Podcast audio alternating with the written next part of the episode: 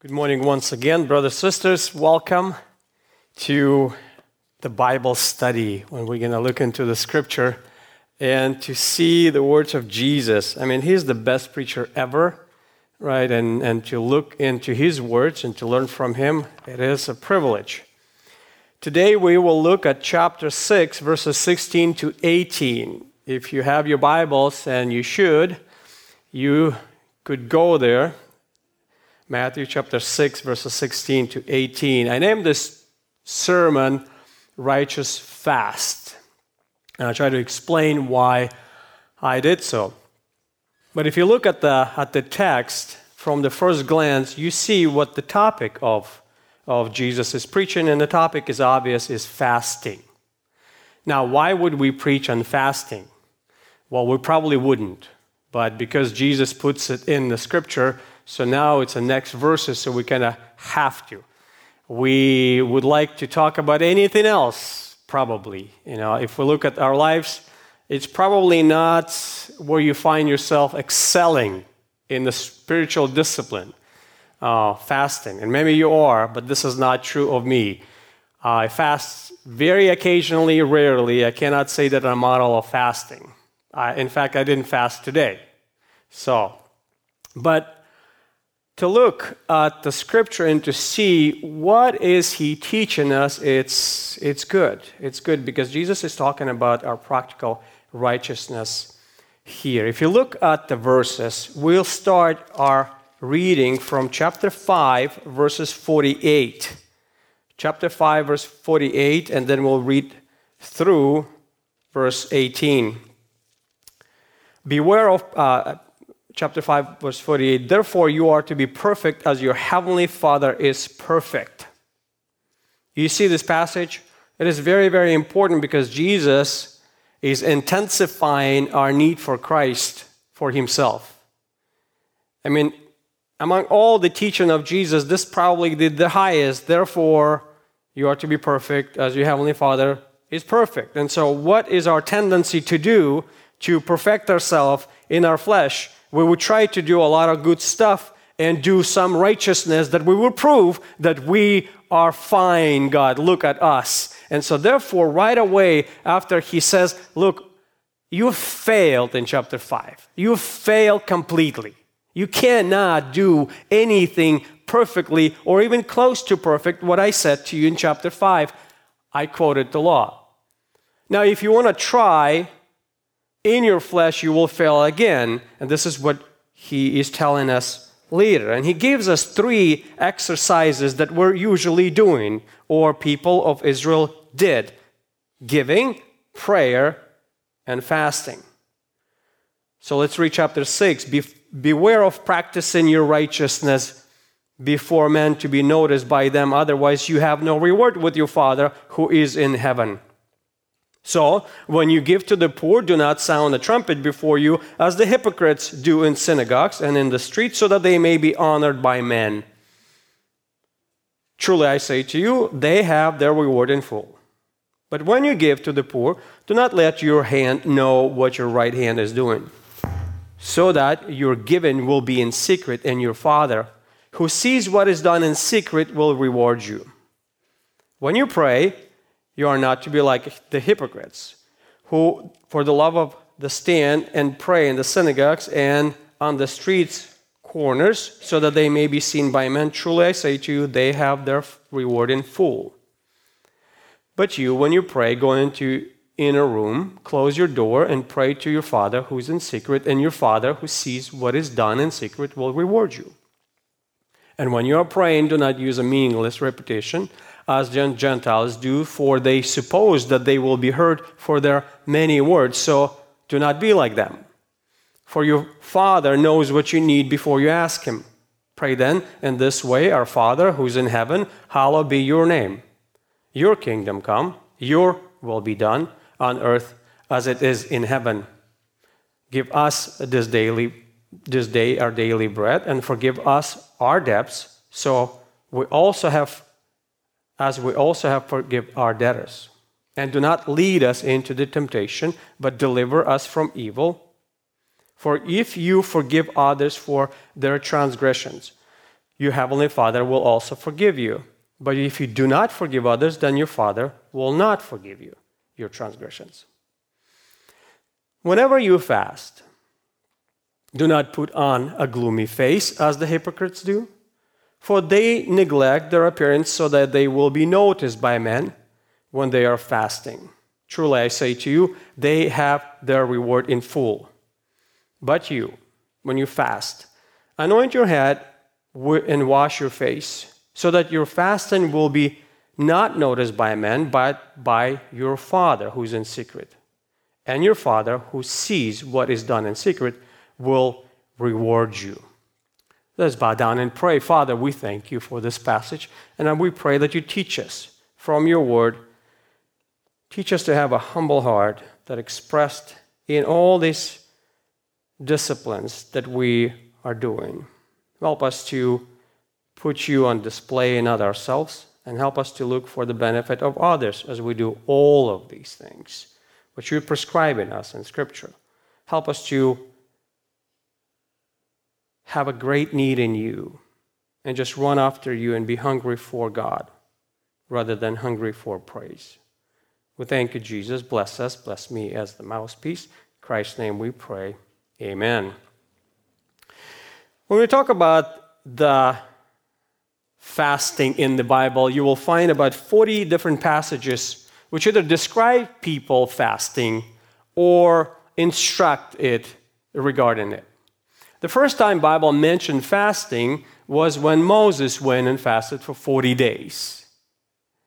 And then we go through the scripture and we see probably 2 Corinthians, the last time we see fast is mentioned in chapter 6, verse 5. But fasting, however, is not just a Christian exercise or biblical exercise. You will see fasting just woven into the religion. Any religion you take, for instance, if you take Muslims, they have fast. They have the whole month of Ramadan fasting. Um, Hindus, Brahmins, they fast often in any Eastern religion. And, and in fact, from Africa to the New, New Guinea, every nation has some sort of fasting. Why is that? Well, Jesus is warns us in chapter 6. He says, This is how you would want to express your righteousness. You want to express your righteousness through fasting. Now, you could, in, in, in, you could express your righteousness through many things. For instance, like we've been studying with Pastor Tim, through giving. You could give a lot and you show your devotion to God.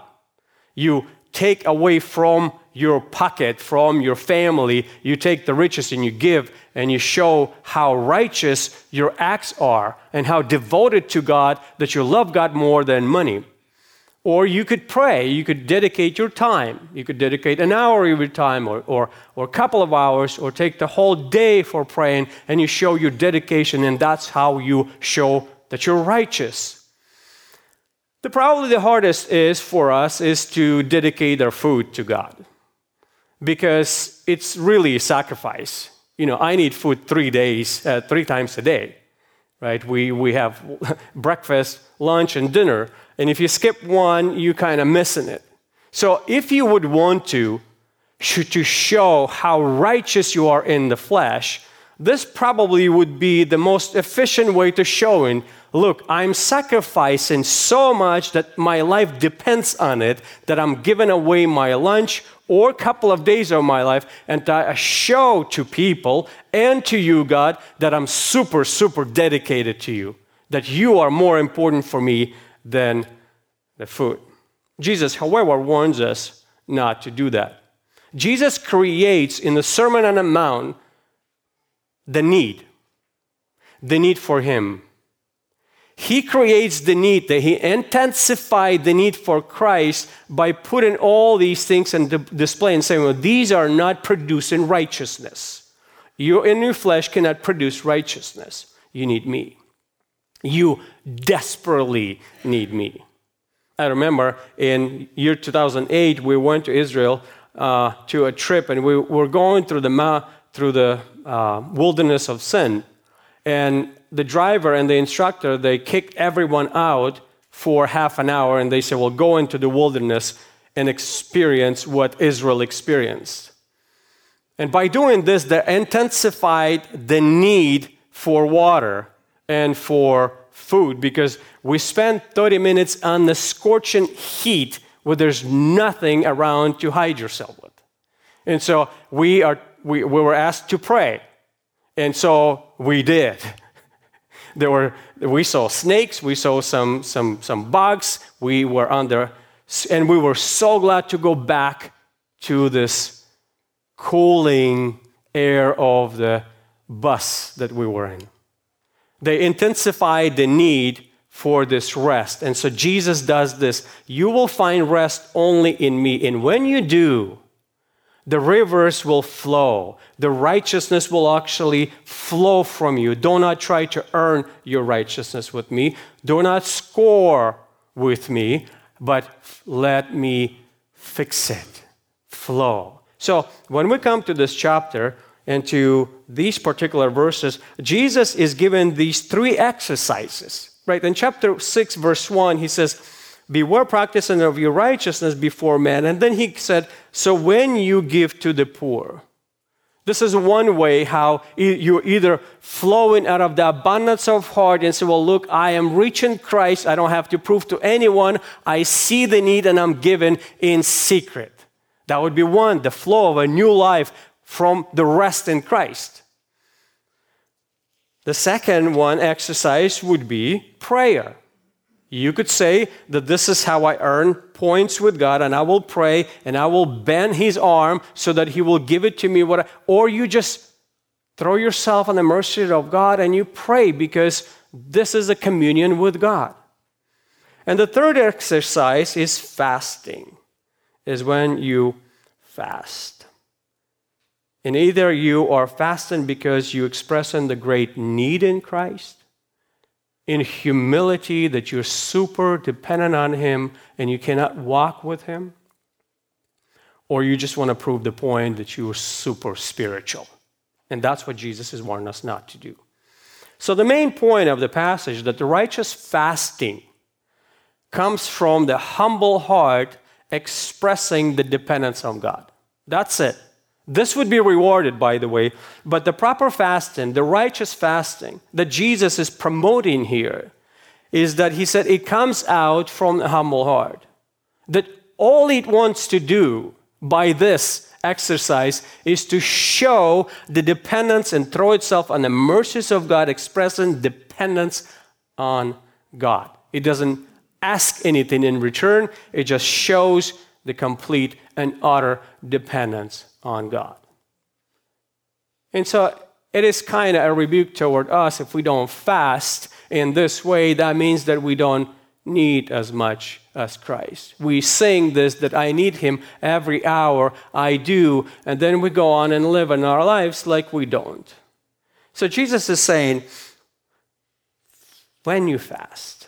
So let's look at this from the three mountaintops, three points that I want to make that to explain this passage. Number one, Jesus is alluding to the practice of fasting. Practice of fasting. What is it? What is it? If we define fasting in a biblical term, it goes something like that. It's in your bulletin, and you could uh, you could follow me because these are where the f- points flows from. Fasting is a voluntary abstinence from food as a religious exercise of expressing humility and dependence on God. Fasting is a voluntary abstinence from food as a religion exercise of expressing humility and dependence on God. So, fasting is an act of self denial, an act of worship. It's an act of worshiping heart. Well, let me tell you what it does not say. It does not say that fasting somehow makes God like us. It does not make God view us in more righteous way. It doesn't. It does not make us more righteous when you give, when you pray, or when you fast, and it doesn't do so. It does not twist God's arm. He does not become more attentive to your prayers when you fast all of a sudden because you did something. Huh? Fasting is not a hunger strike that you wanted to demand something from God, but a simple manifestation of a humble dependence on God. Fasting aims to change your heart rather than God's heart. It is about your expression of your dependence. Fasting does not make us better. But I said in the beginning that fasting is an abstinence from physical food. Jesus in verse 16 he said, whenever you fast. Our word fast comes, you know, we understand that it's abstinence from, from eating or doing something. Our word breakfast, you know, illustrates that it comes from two words, breaking fast. Everyone is fasting in this way, from dinner to breakfast, right?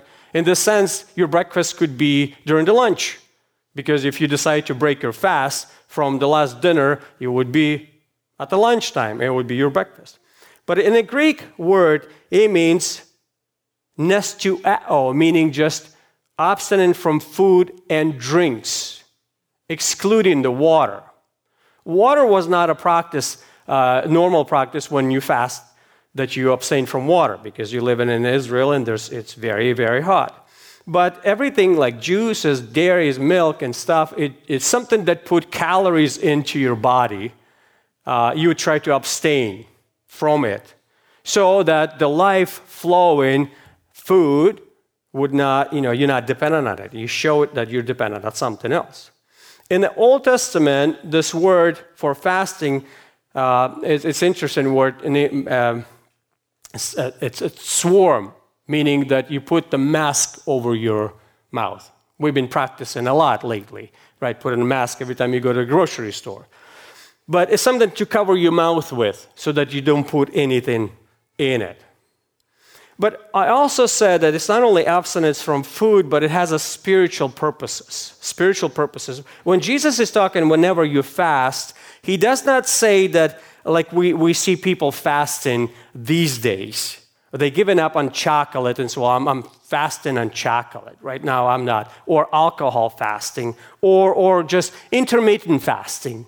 Uh, these are all good. And if you want to lose a couple of pounds, you know, that's fine, more power to you. You could fast and do whatever you want. But the idea of fasting that Jesus is mentioning, it has a religious purpose.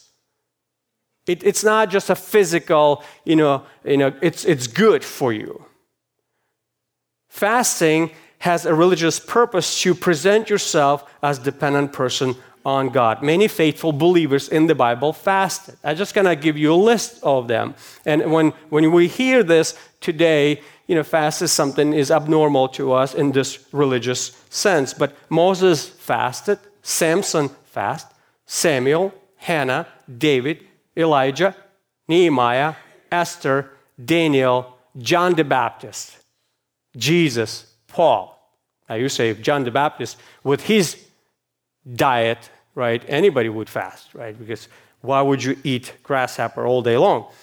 But even he, he was, he was fasting for a spiritual exercise. There was a spiritual purpose for it.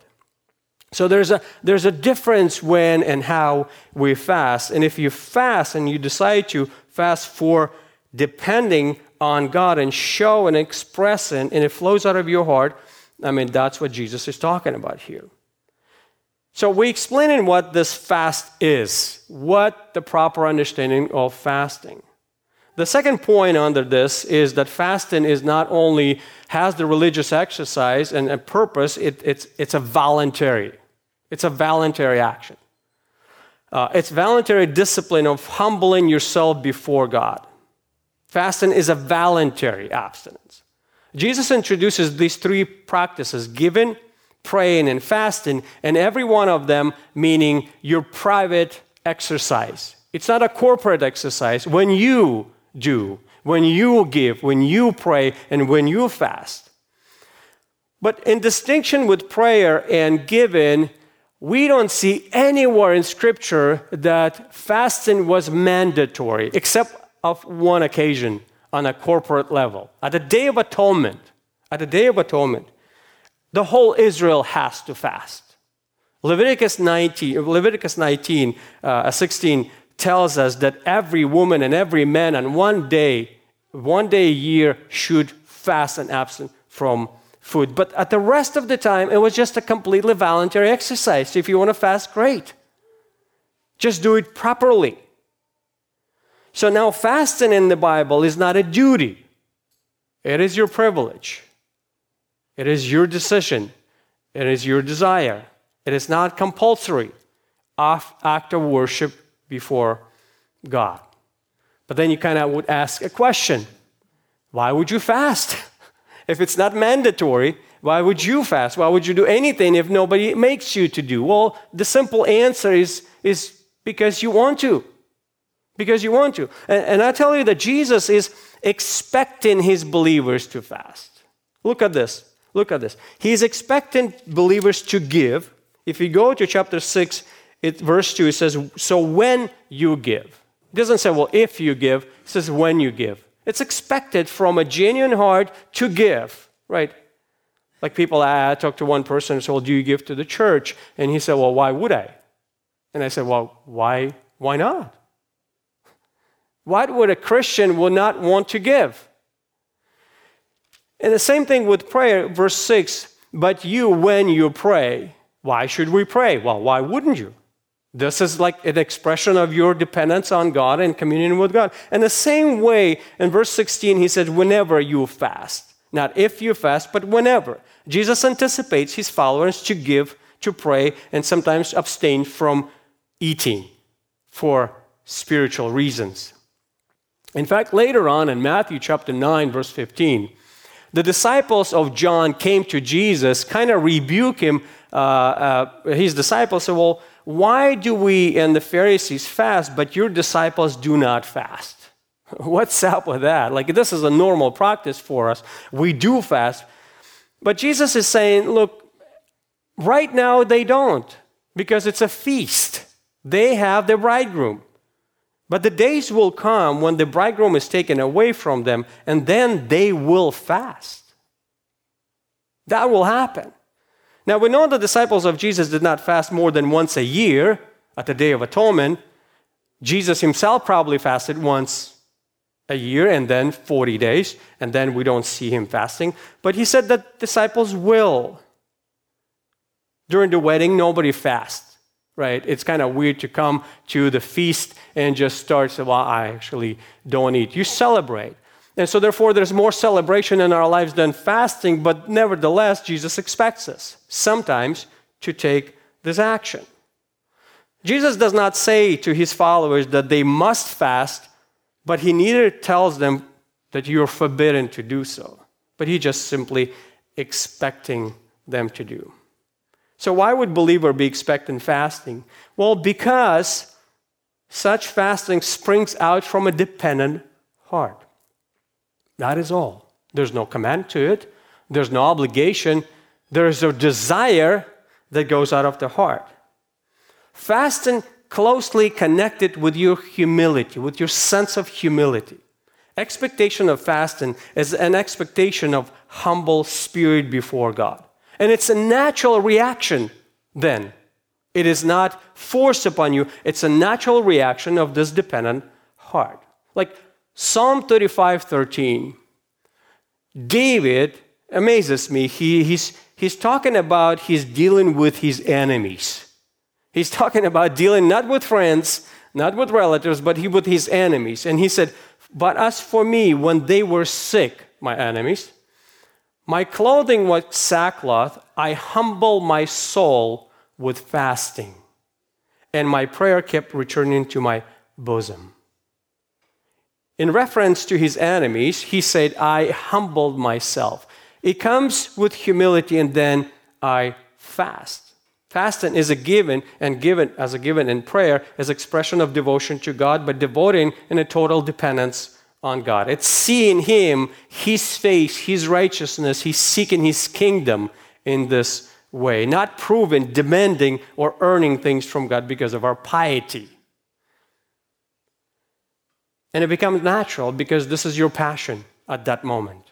natural things that you love, you don't have to make yourself do things, right? You, you just do them. So, in the same way, if you want to voluntarily present yourself before God and you understand the overwhelming reality that you, at every moment, dependent on God, and you show yourself to God in such a way it's appropriate. It's manifesting that the Spirit works in your heart.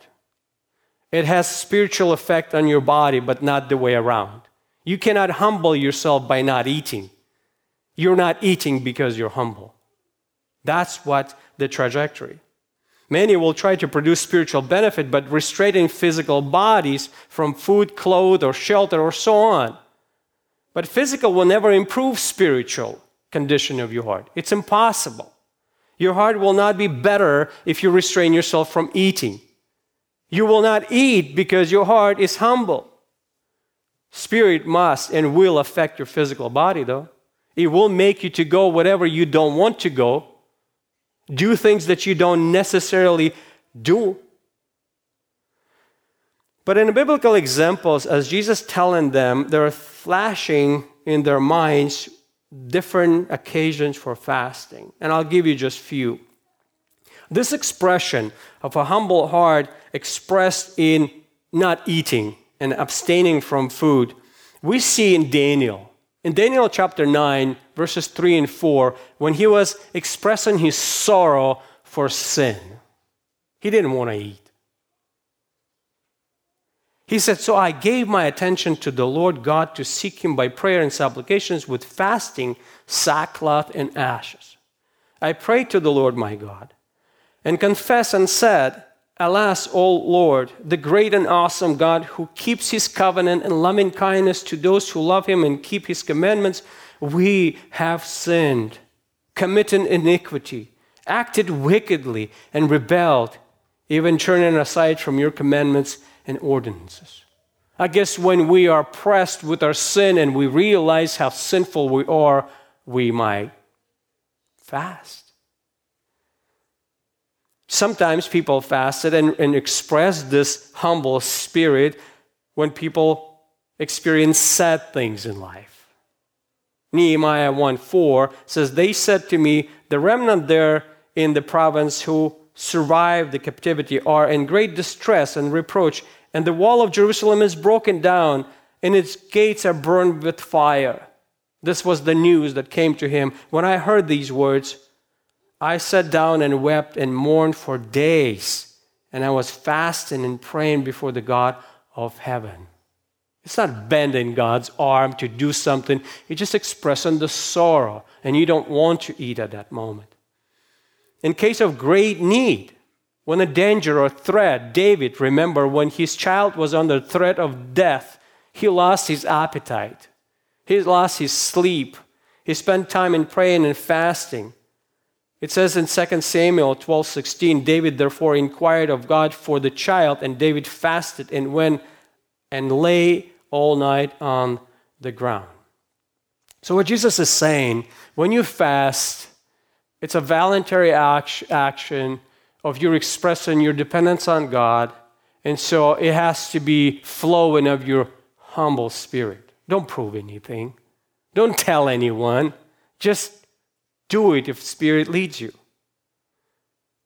I like how Philip Brooks, he says, this then is the philosophy of fasting. It expresses repentance. It uncovers the life to God and just make yourself open to God.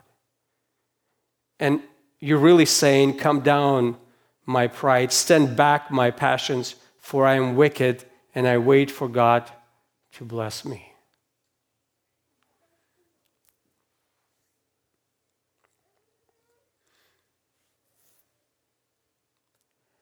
Our country has this day of National Fast Day. Abraham Lincoln wrote an address to the nation during the Civil War that was at least as important as the Gettysburg Address. It was his proclamation for a national fast day, by which he did designate a set apart Thursday, the 30th day of April 1863. Thursday, today's April 25th, April 30th. as a day of national humiliation, fasting, and prayer. And he wrote this It is the duty of nations as well as of men to all their dependence upon the overruling power of God, to confess their sins and transgressions in humble sorrow, yet with assured hope that genuine repentance would lead to mercy and pardon. Then he wrote this Intoxicated with unbroken success, we have become too self sufficient to feel the necessity, too proud to pray to the God that made us.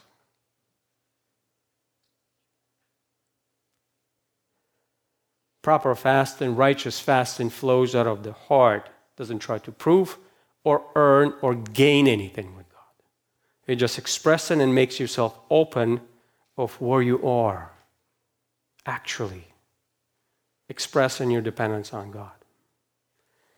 Now, the purpose of fast, and Jesus has mentioned this about the purpose. He said that there are two motivations that usually prompts people to do so. He said, Whenever you fast, do not put on gloomy face as the hypocrites do, for they neglect their appearance so that, so that, that that's the purpose, so that. Why would you, why would you do such a, uh, such an exercise that's going to cost you something? Well, you have two motivations. One is to be noticed by men and receive something from men, and another is noticed by God and actually be blessed by God. As with all these spiritual disciplines, is not mere performance that God desires, but the proper motive of the heart. This is what He's asking us. And when you do anything, you should ask, why am I doing this? Why am I doing it? Why am I trying to prove? What's my purpose? And Jesus is exposing an unrighteous motivation, right? He's talking about how not to fast more than how to. He's telling what not to do in fasting. And it says, bad fasting, that is pride puffed up fasting, has unrighteous motivation. It seeks attention for self, it covers up with hypocrisy, and it's hungry for praise.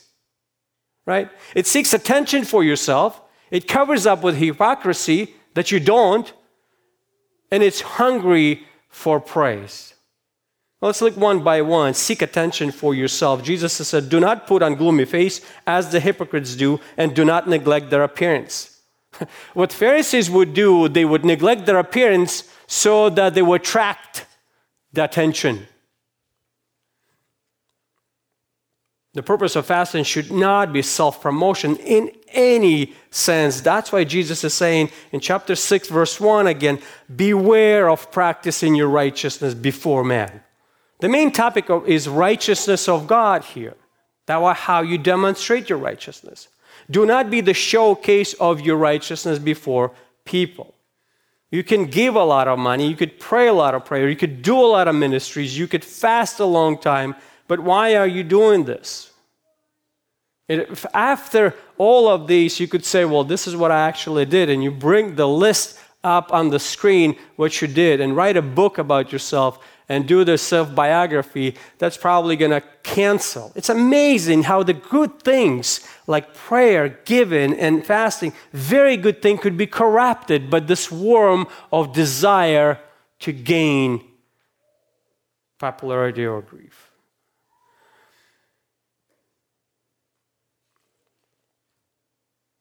Jesus is saying that when you do fast, you are righteous when it flows out of the heart, this is the righteousness. But you do it for the right audience. Beware of practicing your righteousness before man. And then he said, Your motivation should not be that you'll be noticed by men. Like this tax collector who said, You know, I'm a sinner. And the Pharisees would say, Well, I actually, I fast twice a week. Jews of Jesus' day turned fasting into a contest of spirituality. Many Pharisees fasted twice a week, usually on Mondays and Thursdays. They claim that those were the days when Moses went on the mountain to receive the Ten Commandments. So he went twice One time he went on Monday, and then another time he went on Thursday. So to commemorate that, that he was 40 days and 40 nights without the food, so we should follow that example. But it's interesting that those days actually happened when the market happened. What the market, what, what the major Jewish markets days, when cities and towns were crowded with farmers, merchants, and general public. And so, of course, if you want to demonstrate yourself that you are so devoted to God that you wanted to do it with a bunch of people in view. This is if you want to fast during those days, you would have a largest audience to praise you. But the, the hardest part is, this that it's, it's, it's, it's not just they want to get the, the attention to themselves, but it's also covered up. Jesus says, do not do, do not do this as a hypocrite do. You know, hypocrites, they put on the mask, as Tim was explaining to us. It's, it's literally here says they put gloomy face, meaning the disfigured faces. You know, when we want to express that you're so sorry, you know, about something and you, you're going to put the grin on your face and you walk with this grin, or that you are super joyful, you put the mask, which is not reality. You might not feel this way, but this is what you do. And this is a hypocrisy. This is the clown, clownery, if there's such a word, when you put on the mask and you pretend that you are so devoted to God and you're so sorry for your sin. But inside, you're not that. It's like clowns when they put the mask because they're happy. Uh, most of the clowns, they, they're not happy. And if you look at the comedians, they, they, they're not happy at all as a person. But when they appear on the stage, they're super thrilled. And you think, this is the most happiest person. And then you look at his life, he is depressed and broken inside. So the, the hypocrites put on the disfigured faces upon themselves so that they would appear spiritual. But there's no righteousness at all in this. But the, the core of the hypocrisy is not that they put on the mask, but it's, it's that where they're seeking the attention of people, they actually want to say, Well, I'm not seeking the attention. This is what not, not what I'm doing. I'm doing it for the real pur- reasons to be pleasing to God. And the problem of hypocrisy is the problem of dishonesty. A dishonest hypocrite is a dishonest person when he's craving for people's praise, pretending that he's not. Now, it would be a totally different thing when a hypocrite would say, you know, I'm fasting precisely to get your approval. Hmm? Uh, this is what I'm doing. I'm looking for praise, so please give me praise. At least he will be honest, but he would not be hypocrite hypocrite, he is desire the praise, but he covers up that he doesn't. Piper adds this. He said, Few things feel more gratifying to the heart of fallen men than being made much of for our accomplishments, especially our moral and religion accomplishments. When we accomplish something, we want to receive the praise from people that we were super spiritually. All of this we're prone to do because of our appetites for the praise of men. We want to be made much of. We want people to like us, admire us, and speak well of us. It is a deadly drive. Jesus warns us whoever exalts himself shall be humbled, and whoever humbles himself shall be exalted. And these people, these hypocrites, hungry for human praise, self promotion was driving force receive the praise as Pharisees and hypocrites did. There are two desires here one is hunger for God, and another hunger for people's praise. And sometimes physical hunger gives way. It depends what you want more.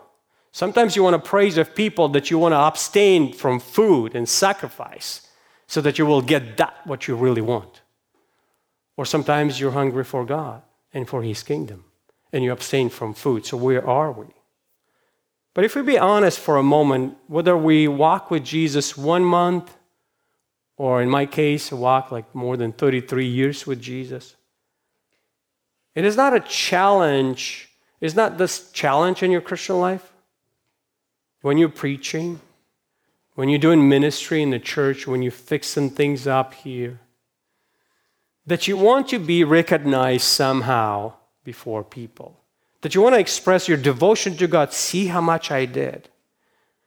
And this is what Pharisees did. They, by, by covering up with this all ashes and put the dirt on themselves and put their sackcloth, their dirty, and, and just a bunch of holes on their tunics, and they're walking in and they were just screaming, screaming, it's like, look at my spirituality. You, I'm worthy to be praised. Please give me honor. And we think like, wow, we're far away from that. But reality is that flesh is always seeking the recognition, attention, either before God that I did this or before people. Instead, we should walk in the Spirit. Spirit is dependent on God, demands nothing. It, it tells like I have I earn nothing. I need grace. I need grace. And then Jesus is saying in verse 17 that there is a righteous purpose, there is a purpose. So fasting has the purpose. Righteous purpose is, is fasting in secret when you are not presenting yourself, making yourself a display of anything, but you're just carrying out your normal life. When you decide to fast, don't tell anyone about this. It's hard in our case, you know, those who have spouses, you know, she would ask you, like, why you're not eating. And so, oh, I just, you could tell your wife, like, well, yeah, well, um, I decided to fast. And, and that's appropriate. You tell to one another, but you don't display to other people. So actually, I cannot work, I cannot do this because, because I'm fasting. What should you do during your fast? Jesus said. Well, you should anoint, you should wash your face. Don't, don't, don't walk and appear like an all uncomb hair, un, unbraided beard, you know, just like don't brush your teeth type of deal. And just walk in your pajama all day. It's like, yeah, yeah, I'm, I'm really devoting myself to God right now. No, he said, during the fast, wash up so that nobody would even guess what you're doing. Do it in secret. You know, usually people, when we think about fasting, we think like, I want to be like Moses. I'm just going to go to the mountains, seclude myself from everyone. I'm just going to devote to God. I'm not going to eat. And so I will spend like day or two in this my devotion to God. And there's a place for that. But Jesus is not saying this. He said, when you when you fast, just carrying out, carry out your normal lifestyle. Go to work. Help people Instead of just doing seclusion, actually pay attention to others. So the secret things, it's not about you, it's about what you do. Don't put yourself in the secret in the closet. Be among the people. And as Tim was reading Isaiah 58, I hope you catch the drift what this true fasting means and how this is expressed. As you anoint and put perfume on your hair, on your head, and as you wash yourself, as you walk, and as you put the nice dress. In Isaiah 58, if you go there, please go there with me because we're going to read few passages. Isaiah 58, and I insist that you go there. Isaiah 58. I know you were there, but Isaiah 58 it explains what kind of fasting is appropriate and righteous before God. And it's not just do, doing nothing. Hey, I'm not eating, I'm not drinking, and I'm doing nothing. That's not it. It's not taking attention to yourself, but you put all your attention to other people. That's the fast.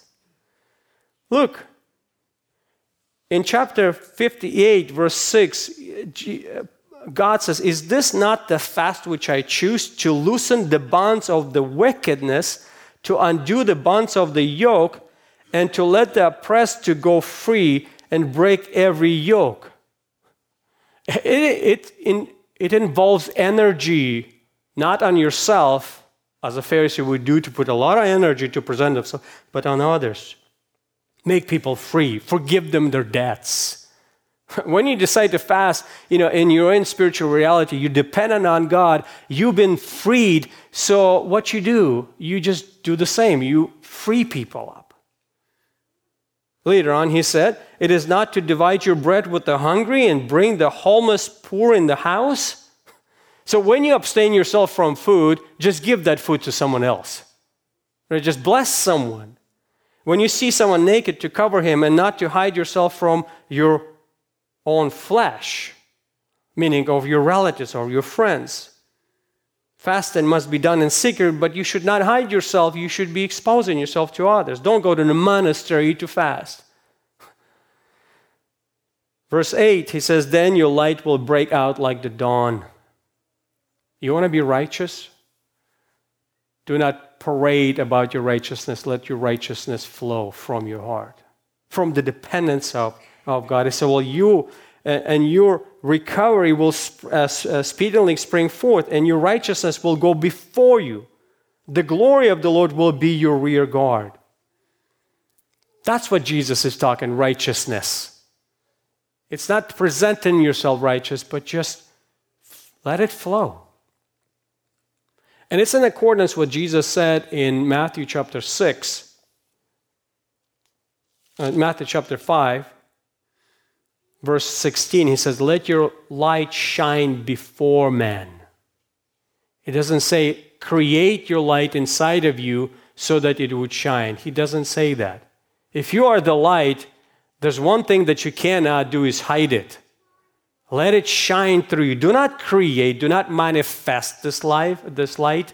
Let it shine. And Jesus is saying, look, when, when you have the light, you don't put it under the table. You don't seclude it. You don't just hide it. You let it shine before men. Don't parade yourself, but let your righteousness flow and become obvious. And that is a contrast. The light that is in you, it's already there. It comes from Christ, the righteousness that it's not your own, it's Christ's righteousness. Let it shine. But if you go back to Matthew chapter 6, we have this. That's the sign. It's time to wrap up. In Matthew chapter 6, there is also promised reward for us. Uh, when you fast, you don't expect reward, but God gives it to you anyway. He just, you're not doing it for reward, but God gives you this. And it's interesting that both righteous and unrighteous religiosity, hypocritical and the true believer religion, uh, we also need things like we, we need to be accepted, we need to be valued, we need to be appreciated. The question is what is the source? What is the source? Where are you trying to gain it from? Hypocrites does things like giving, praying, and fasting to gain some reward, and so does believer too. He will gain, but from whom? Hypocrites receive the reward in full, and so do believers as well. We do too. See, the secret of spiritual success, whether in fasting or in any supernatural endeavor, of course, is a lifestyle of surrender to our Christ who leads us to all righteousness. Now, what reward would you expect from God? Like he promised, he said, Well, your reward will be in full for the hypocrites. And he's also said, If you've done this in secret, verse 18 at the end, God will reward you. Your Father will reward you. Now, what is this reward? Well, he doesn't say. He just doesn't say. We do not know exactly what's the reward because we're not working for it. We expect it and we know that God promises, but we, we don't need to specify, hey, this is what God will give it to you. This is the package of blessing that you'll receive. We do not know, but we could expect something right now if you're dependent on God and humble yourself before God. You know what you're going to be growing in? In humility. It's an opposite of pride. That's, that's the exercise. Guaranteed, if you do it out of humble heart, you will gain more humility before God. You know, Spurgeon puts it so well.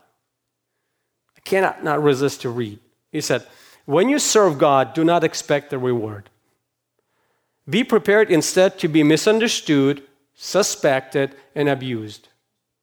An evil world cannot speak well of holy lives. The sweetest fruit is most pecked at by the birds. The tallest mountains are most battered by the storms. The loveliest character is the most assailed. If you succeed in bringing many to Christ, you will be charged with seeking, self-seeking, or popularity hunting, or some such crime. You will be misrepresented, caricatured, and counted as a fool by the ungodly world. If you serve God, the probabilities are that the crown you win in this world will contain more spikes than sapphires, more briars than emeralds. When it is put on your head, pray for grace to wear it, and count it all joy to be like your Lord. Say in your heart, I feel no dishonor in this dishonor. The world may attribute shameful things to me, but I'm not ashamed. People may degrade me, but I'm not degraded. They may look on me with contempt, but I'm not contemptible. Humility is what you gain in this practice. But there's another thing also that we kind of see from this humble attitude that you should expect to be used by God. Because God, He opposes the proud, but He gives grace to the humble. And we should expect that, right? This is the reward that you could gain right here, right now. When believers genuinely seek in face of God, expressing and exposing themselves before Him, they, what naturally happens is that God uses these uh, people for His purposes. I want to bring two examples as we close. There was one person who fasted, and he became the key for all the Gentiles. Remember who, was, who that was? Peter. Peter was fasting in Joppa prior to receiving vision that the great sheet laid down from heaven and that he should kill and eat. And he didn't understand what happened. But there's another man was praying, Cornelius, and God heard that prayer and he sent Peter while he was fasting, revealing to him that he should go and preach the gospel to Gentiles. Now, did Peter expect that at all? He was just totally unexpected when he fasted. He was just fasting, expressing his dependence on God. And God used him mightily. The result was amazing change in the history of Christianity. The Gentiles got in. The mercy comes to us. And we were extended the forgiveness of sin and the promise of eternal life because Christ worked through Peter. The Christians at the Antioch church, they were fasting when the Holy Spirit directed them to St. Paul and Barnabas to their first great missionary trip. And they went on and established churches in fact, every time, you know, we, we see Paul, he, when he installing pastors in the church, they did it with fasting. Now, when believers generally seek in the face of God, mighty things could happen. And we should expect that. We're not looking for them. We do not know what will happen. But when you present yourself before God as a humble servant, without asking and seeking for praise, and without taking attention to yourself, without covering up with the hypocrisy, but just doing your job as a slave of God, God will use you. I like how C.S. Lewis wrote, he said, If you don't feel strongly for the manifestation of the glory of God, it is not because you have drunk deeply and are satisfied, it is because you have nibbled as so long at the table of the world your soul is satisfied with the small things, and there's no room for great. I mean, what are we hungry for? Are you hungry for recognition or hungry for God? This only could happen with your identification with Christ. The proper way how we demonstrate our dependency on God is flowing from Christ. We have to come to Him and to rest in Him. We have to abide in Him because nothing that we do will impress God. There's nothing that you will do will impress God. Nothing that you did impress God. But it's not the way to say, well, don't do anything. Come to Christ. Rest in Him. When you find yourself craving for recognition, come to Christ. When you find yourself scoring points with people, come to Christ. Understand that you're a failure, that you're broken, and that you need Him. And you need His Spirit to flow out of you. You don't want to be exercising fleshliness. Now, we don't have knowing of what and who is doing and why. We don't see the heart, but God is impressed with your heart rather than what you're doing. God is seeking for your heart rather than your gifts. It is your heart that He's after. And He said, Your heart could rest only in me, knowing that I provide this total peace of completeness and fullness. And in my union, you will walk in a newness of life.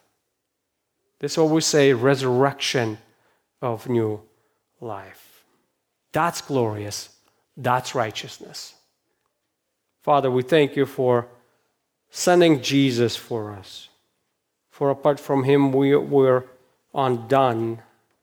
And even today, at every moment that we walk and everything that we do, every gift that we present to you, it must flow from Him.